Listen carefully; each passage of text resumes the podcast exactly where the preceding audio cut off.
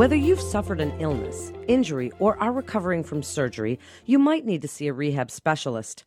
Welcome to Back to Health from the Department of Rehabilitation Medicine at Weill Cornell Medicine.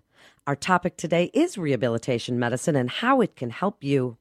My guests today are Dr. Joel Stein. He's a physiatrist in chief and chairman of the Department of Rehabilitation Medicine at Weill Cornell Medicine, and Dr. Michael O'Dell. He's the vice chairman of clinical services in rehabilitation medicine at New York Presbyterian Weill Cornell Medicine. Welcome to the show, gentlemen. Dr. O'Dell, I'd like to start with you. What is rehabilitation medicine and how is it defined in the healthcare sector? I like to think of rehabilitation medicine as the specialty that maximizes human performance.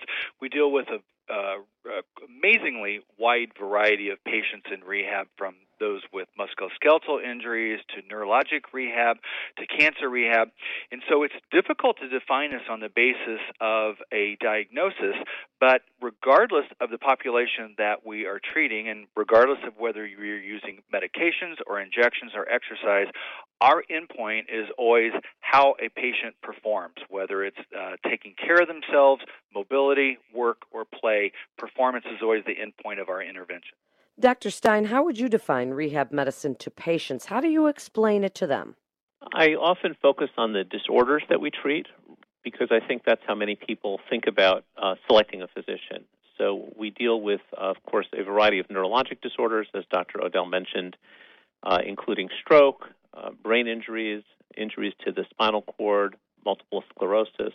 Um, and our focus there is on finding ways to help people um, function better, to manage their uh, limitations from the neurologic um, disease better, um, and to um, live life to its fullest.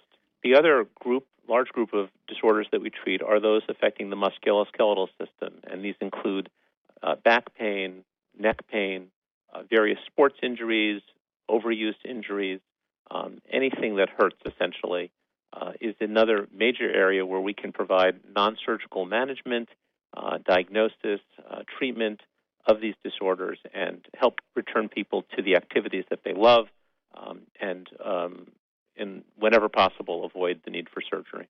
Dr. Stein, I'm sticking with you for a second. As you mentioned physicians, what kind of physicians and healthcare providers practice rehab medicine? What draws them into the field? Our colleagues in the field have been drawn to it by, generally speaking, a holistic perspective, a desire to look at the whole person rather than just focus narrowly on a particular aspect of uh, health or disease. Um, they are, by and large, a very pragmatic group, uh, really trying to figure out what are the practical ways they can help people achieve their goals.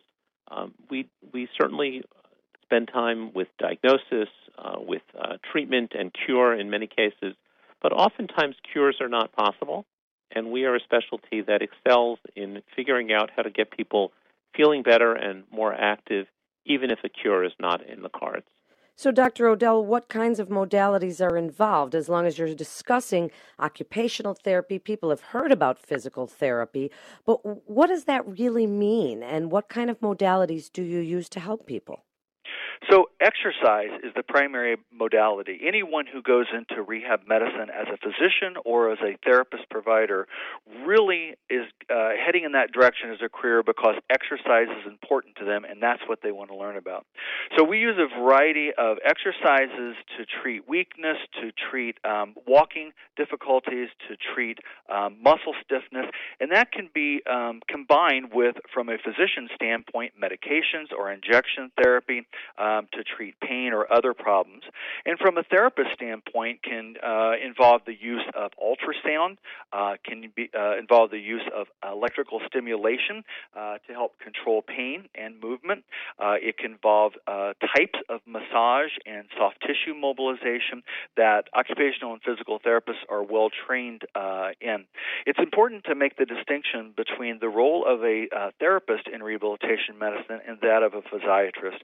As a physician, I'm involved with making a diagnosis and helping manage the symptoms of a given um, uh, neurologic or non neurologic um, disease process, a physical occupational therapist will be involved in the the actual provision of a variety of exercises and, as you said, sometimes modalities, um, in addition to the physician, to really help control those symptoms and get somebody back to a level of performance that they're interested in.